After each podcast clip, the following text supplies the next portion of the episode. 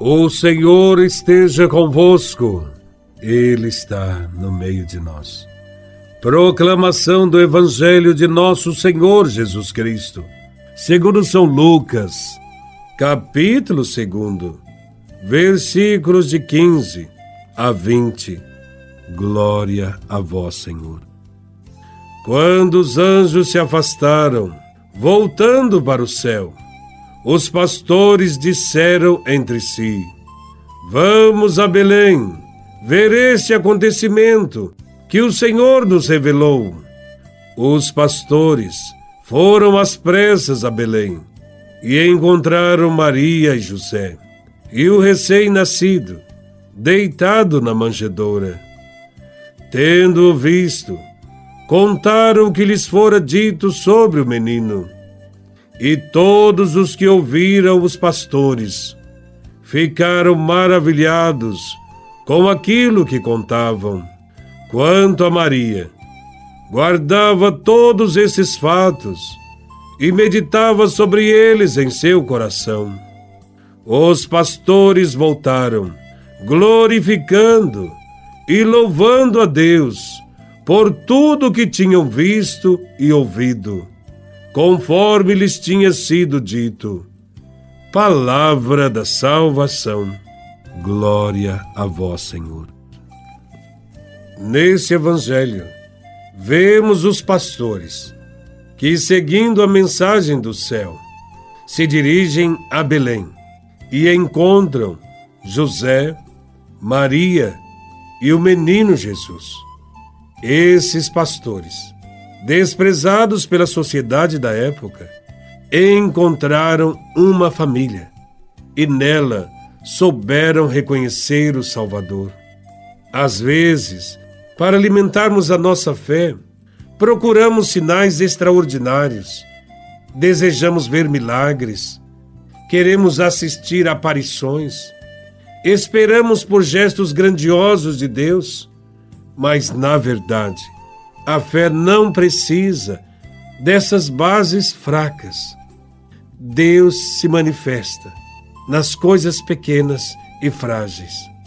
O verdadeiro discípulo é aquele que, diante da mensagem de Deus, que ressoa no Evangelho, sente-se interpelado a responder a Deus com um sim e não pede outro sinal senão a palavra, porque nela reconhece a voz do Pai, que o chama para a salvação. Os pastores, quando veem o menino, ficam tomados de espanto, extasiados com o acontecimento. Em seguida, vão correndo para anunciar aos outros a sua grande alegria. E todos os que os escutam também ficam admirados.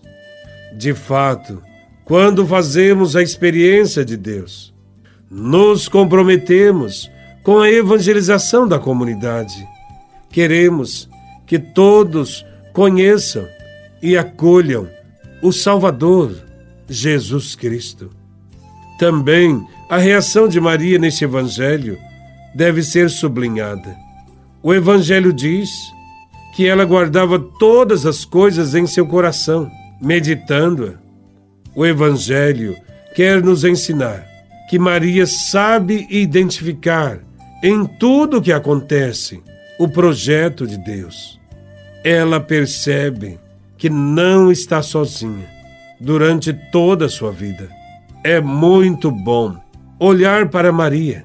Nós podemos aprender dela como ser discípulos e discípulas de Jesus. Maria meditava tudo e seu coração era cheio de paz, apesar de todos os acontecimentos que nós conhecemos pela história. A meditação cristã da palavra e dos acontecimentos da vida é o caminho para encher nosso coração com a paz de Deus.